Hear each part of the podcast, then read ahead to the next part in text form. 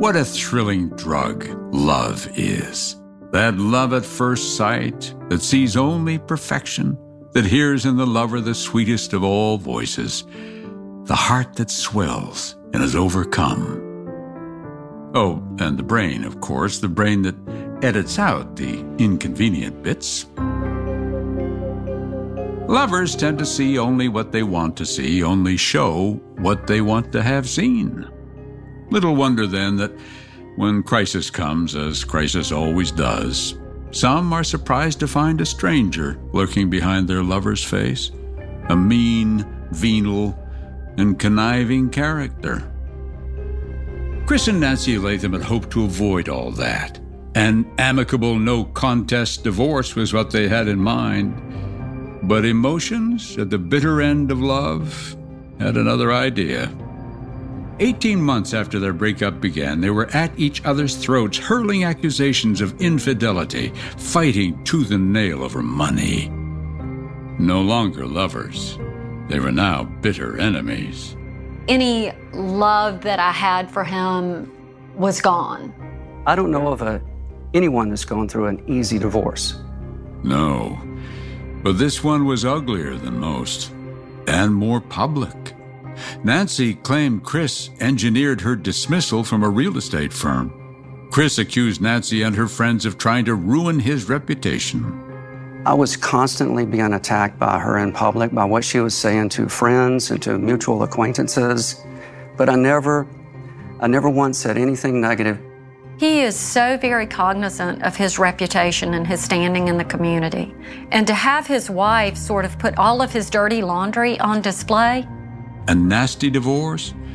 Oh, yes, one in which public humiliation was not just an unfortunate byproduct, it was the goal. That's when Nancy rained the storm down on me. This is the story of two people so committed to winning that a viable strategy became murder. It's also the story of a tortured soul whose job was to do the ugly deed. I knew that, it, that the murder was supposed to have been done by that date, uh, but it couldn't be done after that. In this episode, you will hear the plotters planning their hit. You want me to just pitch that pistol here, or do you want me to bring it back and let you pitch it? And you'll hear from the federal agents who uncovered a conspiracy and searched for the plot's mastermind. In 26 years of, in law enforcement, it's the first one I've ever gotten like that. About a murder for hire. About a murder for hire that was in play. I'm Keith Morrison, and this is the second episode of Murder and Magnolias, a podcast from Dateline.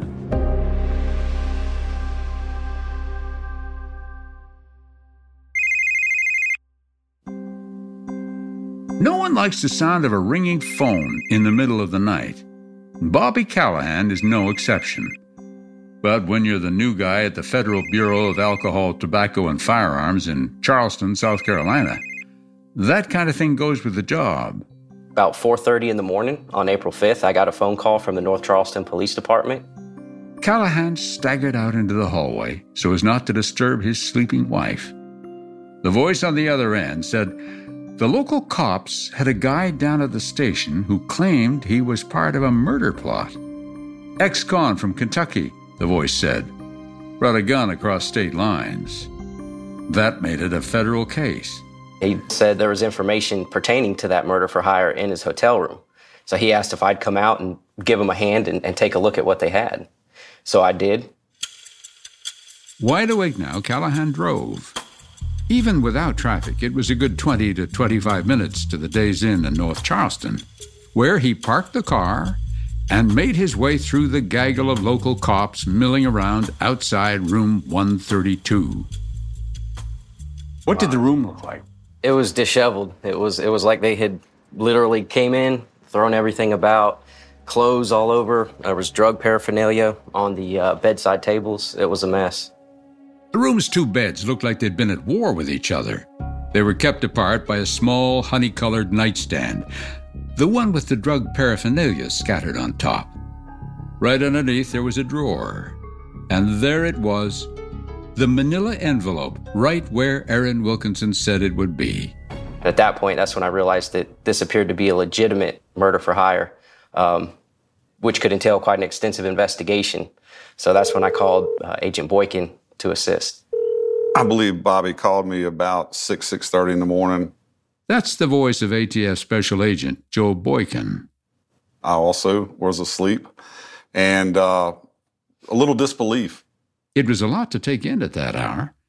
The idea of an alleged hitman confessing to a crime that hadn't happened yet? But Boykin was game. Bobby had an opportunity to go in and, and see a package. He had, had seen enough to know that something was going on. And so I was looking for a chance to interview the fellow they had in custody to see what he had to say. The two agents were a study in contrasts. Callahan, the new guy, with a boyish look his military haircut and close cropped beard failed to conceal. Boykin, in his 50s, big and talkative and often undercover, had adopted the look of an aging biker, gray goatee and hair down to his shoulders.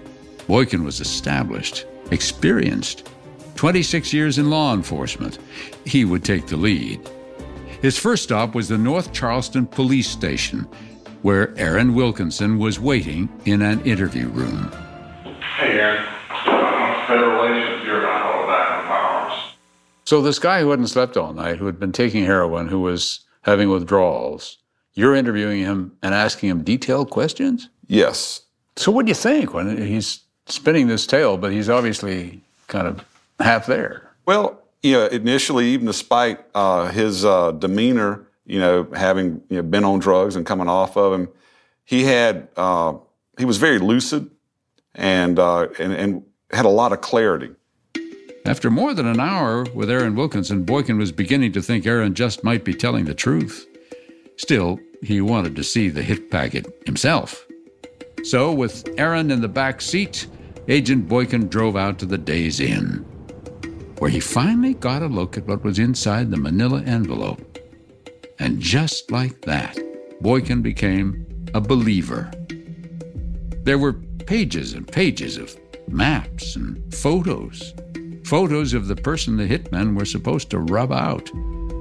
The photos were of Nancy Latham. Inside the package was a pretty comprehensive uh, list about Nancy Latham. No doubt, this woman was marked for death. The instruction list seemed designed to ensure that even a bozo would know just where to go and what to do to ensure Nancy Latham would cease to exist. It included, you know, her age, uh-huh. her car, her license plate. It spoke about her children, also other folks that were residing with her at the time. And where they might be. Yes. And also, you know, how she came and went from her neighborhood and what grocery store she even shopped at. Huh. I'll be darned. Let me see. So, yeah, that's information about her. And what's this stuff? That like some addresses here and things? That's that was Ms. Latham's address, where she was living at the time, where the uh, one of the locations where the hit was purported to have taken place. Oh, okay. Oh, and there's her and her, there's her and her daughter. Looking Yes, all that- innocent. Yes. That was a family photo. Nothing in the material identified its author, but the agents did know one thing for certain. Aaron Wilkinson had not been lying about a plot to kill someone in Charleston. This was our first uh, thing that we were able to corroborate based on what Aaron Wilkinson had told us.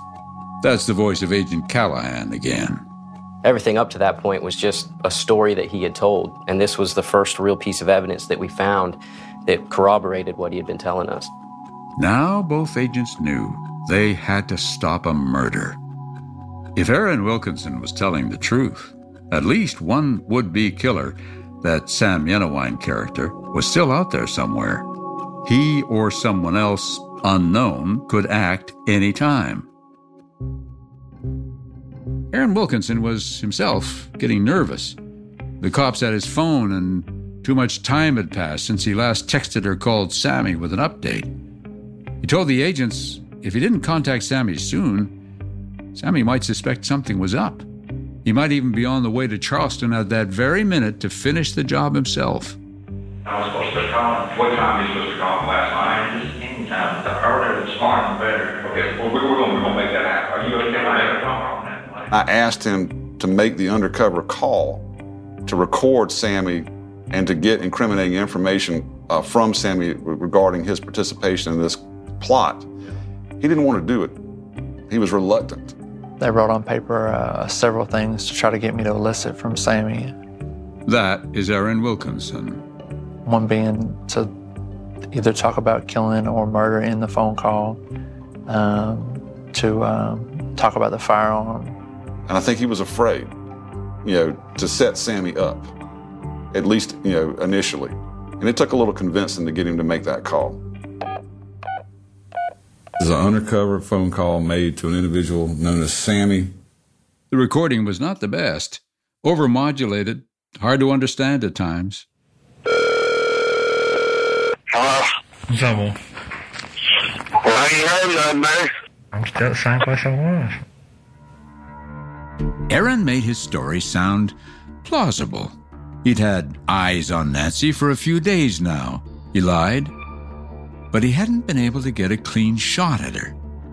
Nancy Latham always seemed to have someone with her, either her daughter, Maddie, or a guy who seemed to be a friend of the family. So Aaron wanted a clarification. Was it okay to kill people not named Nancy? Can I pop up with him in the car? I don't know what else to do. Well, look better. This was good. In a matter of minutes, Aaron had gotten Sammy to talk about just about everything on the agent's list. Everything but the gun. And then he did that, too. Hey, I'm just gonna throw it in the water here. Yeah, I mean, why wouldn't you? When I'd asked him about um, what he wanted me to do with the firearm, um, he stopped. I think for a moment, I think he, he did feel like something was fishy to be talking about so many different things. Um, he knows I'm not dumb. He knows that I wouldn't come back to um, to Louisville with a murder weapon in the car. I think, um, yeah, I think for a moment he did know that something wasn't right. Um, I then suggested if he wanted me to just throw it in the water, um, and he said, "Yeah, that would be the best. Why wouldn't I?" That call was golden. The agents called Louisville ATF and asked them to track down Sam Yenawine and keep an eye on him 24 7. Well, they tried to find the person who hired him. They knew the person who'd given Aaron that manila envelope filled with instructions for murder was a woman. They'd have to find her, too. But first, there was another woman they had to find. Nancy Latham needed to know somebody wanted her dead. ASAP.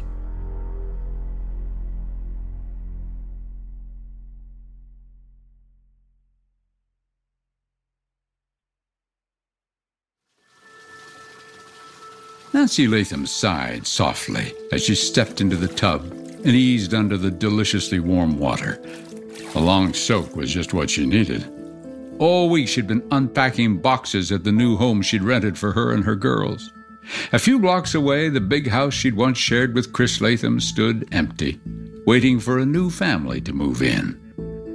Now, at 7 a.m. on a Friday, another busy day loomed. There were more boxes to unpack and put away, of course, but that was not the day's top priority. No, Maddie, her youngest, had a dress fitting appointment at 9. The prom was still six weeks away, but for Maddie, this fitting was a matter of some urgency.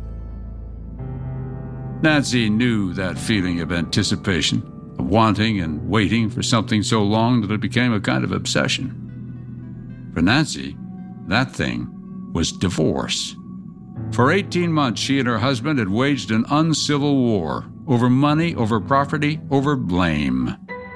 Now, the end was near. On Monday, the divorce trial would begin, and Nancy and her lawyer were prepared to go to war in open court. Nancy couldn't wait. But her thoughts of victory were suddenly interrupted when Maddie opened the bathroom door. Madison came in and said, Mom, there are two police officers at the door. She said, But they said for you not to panic. And I said, Well, Maddie, if there are two police officers at the door at 8 o'clock in the morning, it's not good. And um, I jumped out of the tub and I put on my big heavy marshmallow robe and threw a towel on my head and kind of peeked out the door and I said, Can I help you with something? The two cops filled the door frame. They were big and burly. One was in uniform and wearing a bulky holster strapped around his waist. The other was dressed in jeans and a polo shirt and a windbreaker. That one flashed the badge that said ATF. No need to panic, the cop said. We just need to have a word. They said, take your time, go upstairs, get some clothes on, and come back downstairs. So there was coffee on, and, and I told them to help themselves, and they sat in the den. I got ready, came back down, and they said, um, Is there any reason that somebody would want to hurt you? And I kind of laughed and said, Well, my husband's not very fond of me right now. We're in the middle of a nasty divorce. And they said, Well, tell me about that. So, Nancy briefly recounted the 18 month long chess match of secrets and power plays that had come to define her relationship with Chris Latham. Nasty, oh yes. They had both done horrible and spiteful things to each other. But all that paled in comparison to what she heard next. And they said, Well, ma'am, we need to tell you that um, apparently there's been a hit taken out on you. Yeah, really? Is that, is that the story you're going to try to sell me this morning? And they were like, No, ma'am, it's very serious. There's been a hit taken out on you. We need you and your daughter to get your stuff together and, um, you know, pack a bag we need to get you out of the house because this is where the hit was supposed to take place. And I said, Well, I'm not sure what your day entails, but my daughter's getting fitted for a prom dress. We made this appointment a long time ago. Can't change it, needs to be done. We're going to get fitted for a prom dress. Nancy's older daughter, Emily, was away at college, so Nancy and Maddie threw a few things into overnight bags. Didn't know where they were going, didn't know how long they'd stay. But as they were headed out the door, one of the cops told Nancy, Ma'am, I know that you really aren't absorbing this right now and you want to go get fitted for this prom dress, but you need to know that you are not going to be out of my sight. You'll be with an officer from here on out until we figure out what's going on and how far reaching this is. So we headed off to get the prom dress fitted, and uh, there's a police officer following us. The cops had warned Nancy not to alert anybody, but Nancy promptly ignored that. While in the car, she called her best friend, Kathy Harrell. It was Friday morning. My phone rang. It was Nancy. That's Kathy Harrell. She said, Kathy, I need you to come get, get Maddie and keep her safe. And I said, What are you talking about? She said, I can't tell you anything. She said, Just Please come get Maddie. Kathy wasted no time. She quickly pulled her blonde hair back into a low ponytail and slipped on some ballet slippers and a black cardigan and headed out the door. Oh, and one more thing. I have a concealed weapons permit, and so I got my gun. Well, we go get fitted for the prom dress, took all of two seconds. Ended up going to the town of Mount Pleasant Police Department. Um, on the way over, I called Kathy and said, We're headed to the police department. She said, I'm on my way. I'll meet you there. And I went and got in the car and drove her over to the police department. And um, Nancy and Maddie and one of their officers met me in the parking lot. She's pulling into the parking lot, kind of like a Tasmanian devil, and then she jumps out of the car. And I said, Maddie, get in. And um, once Maddie was in and the door was closed, Kathy looked at me and she said, You have to tell me what's going on. And that was when the officer had told Nancy she could tell me a little of what was going on. What did you think? I was in shock. I, it was, my mind was racing. Couldn't believe that someone had been hired to kill her. She was surprisingly calm, and she had her gun um, out on the seat of her car. And she said, I've got my concealed weapons permit. I've got my gun. I've got Maddie. She said, I got her. I'll keep her safe. And I knew if anybody would um, take a hit for my daughter, it would be Kathy. And so Maddie drove off with her, and I felt incredibly relieved because at that point I felt like I only had to worry about myself. Well, maybe not. There was Emily, too, out of town at college. Except they told Nancy that somebody from law enforcement was going to pick Emily up from college and drive her home. And that Nancy and her girls were going to be surrounded day and night by cops. But just for a day or two, they said, just until the bad guys were arrested. I personally was very terrified. And initially, you're in shock. But even the uh, ATF officers had said, we don't know how deep the rabbit hole is. We don't know were there other people involved.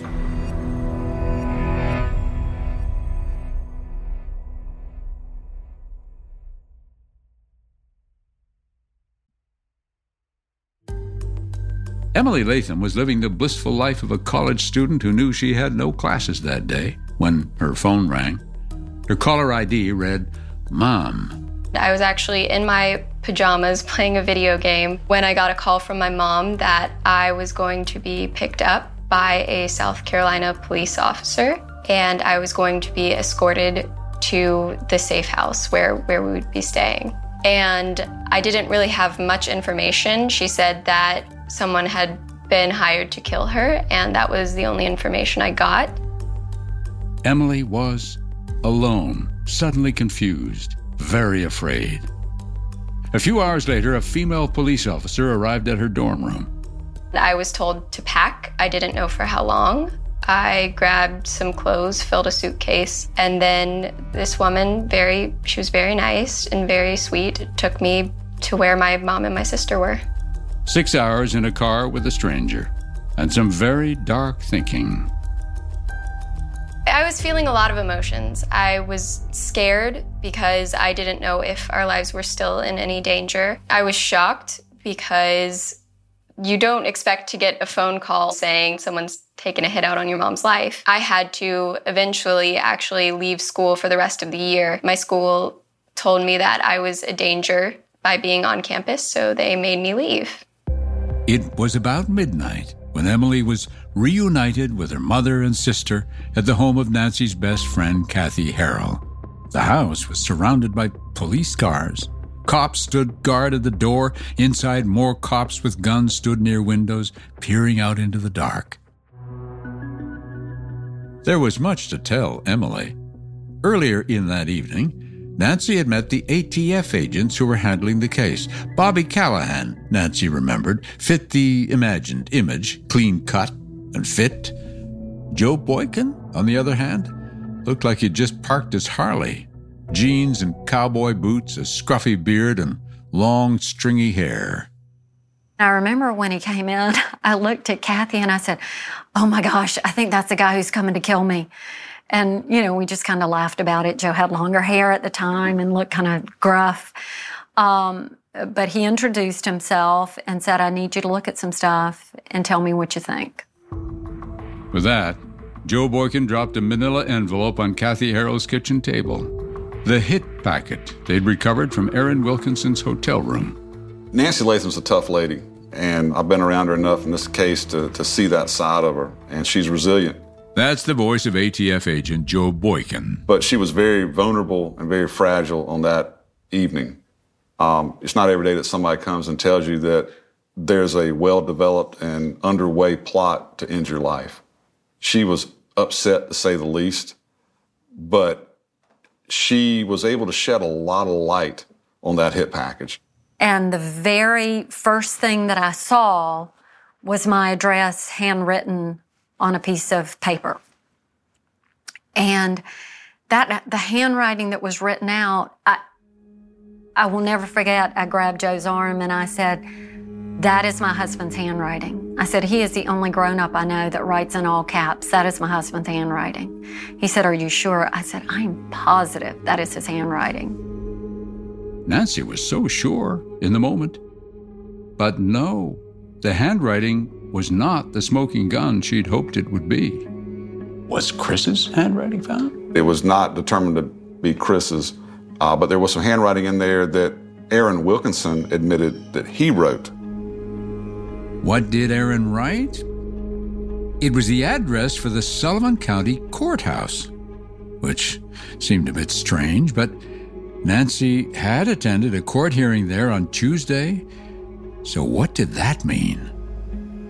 Amid the maps and diagrams, Nancy also noticed an odd shot of her car parked in her driveway. Her husband had taken that picture, she was sure of it. She remembered the night it was taken. It was the night Chris had insisted on taking Maddie out to dinner and a performance of Cirque du Soleil. We knew that that coincided with that night because he's in the wrong lane of traffic and up against the driveway and he took it, it was on his phone, he did it. And it was in the hit packet. As Nancy and Joe Boykin bent over the hit packet's contents, Nancy's jaw dropped. There on the table was a portion of that photo from the Japanese steakhouse, the last family picture ever taken of the Lathams. Surely, Nancy thought, her husband had a hand in this. That much seemed obvious. In the picture was Emily, Chris, myself, and Madison. And he had taken that picture, which was my picture. It was taken at my birthday, given to me. I was the only person that had the picture. I had turned it over to him as a divorce exhibit. He had taken that picture and folded over himself and Emily or cut it out of the picture. It felt like somebody had kicked me in the stomach because I then realized with absolute certainty that he knew Emily wouldn't be in the house, but there was still a description of her in the hit packet. There was a description of me. There was a description of Madison. There was a description of my daughter's best friend Jake, who stayed with us some. The meaning for Nancy seemed crystal clear.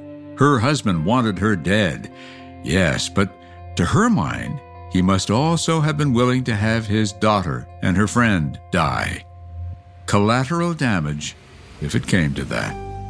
He was essentially saying, These are the two people that are going to be in the house. Do whatever you have to do. And I, I, as a parent, I cannot understand that. Why? Okay, you want to put her description in and say, avoid her, that, but you put her picture in, knowing that she was going to be upstairs asleep in the house. The look on Nancy's face when she said that to me seemed to reveal a deep and abiding pain. Her lips were pressed tight, her blue eyes were brimming. This is one of those times where I'd tell a joke.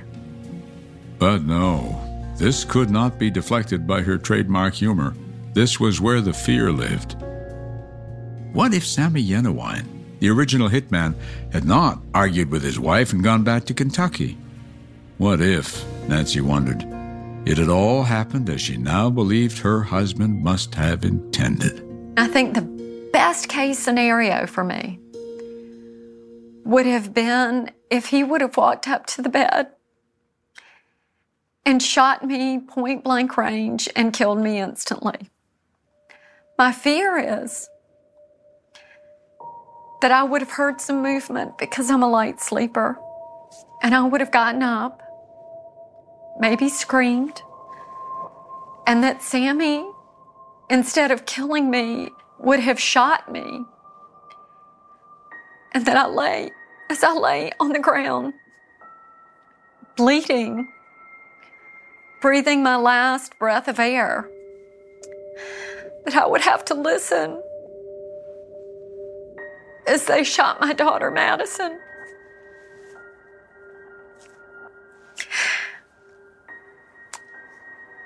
And that is something that I will never, ever be able to forgive him for. Investigators, too, felt sure that Chris Latham was somehow involved. What they didn't know was this How did a blue ribbon Charleston banker get involved with an ex con like Sammy Yenawine? And who was the woman who met Aaron Wilkinson and Sammy at the beach house? The woman who'd handed Sammy money and the hit packet.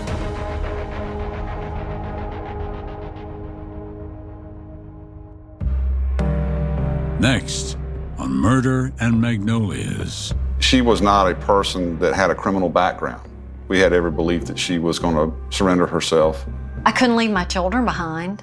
So we all went to get groceries. no man left behind. I mean, nobody stayed by themselves ever.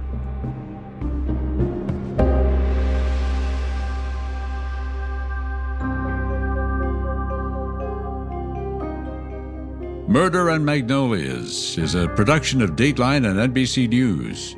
Tim Beecham is the producer. Brian Drew is the audio editor. Thomas Kemen is assistant audio editor. Kiani Reed and Reese Washington are associate producers. Susan Nall is senior producer. Adam Gorfain is co executive producer. Liz Cole is executive producer. And David Corvo is senior executive producer. From NBC News Audio, Bryson Barnes is technical director, sound mixing by Bob Mallory. Nina Bisbano is associate producer.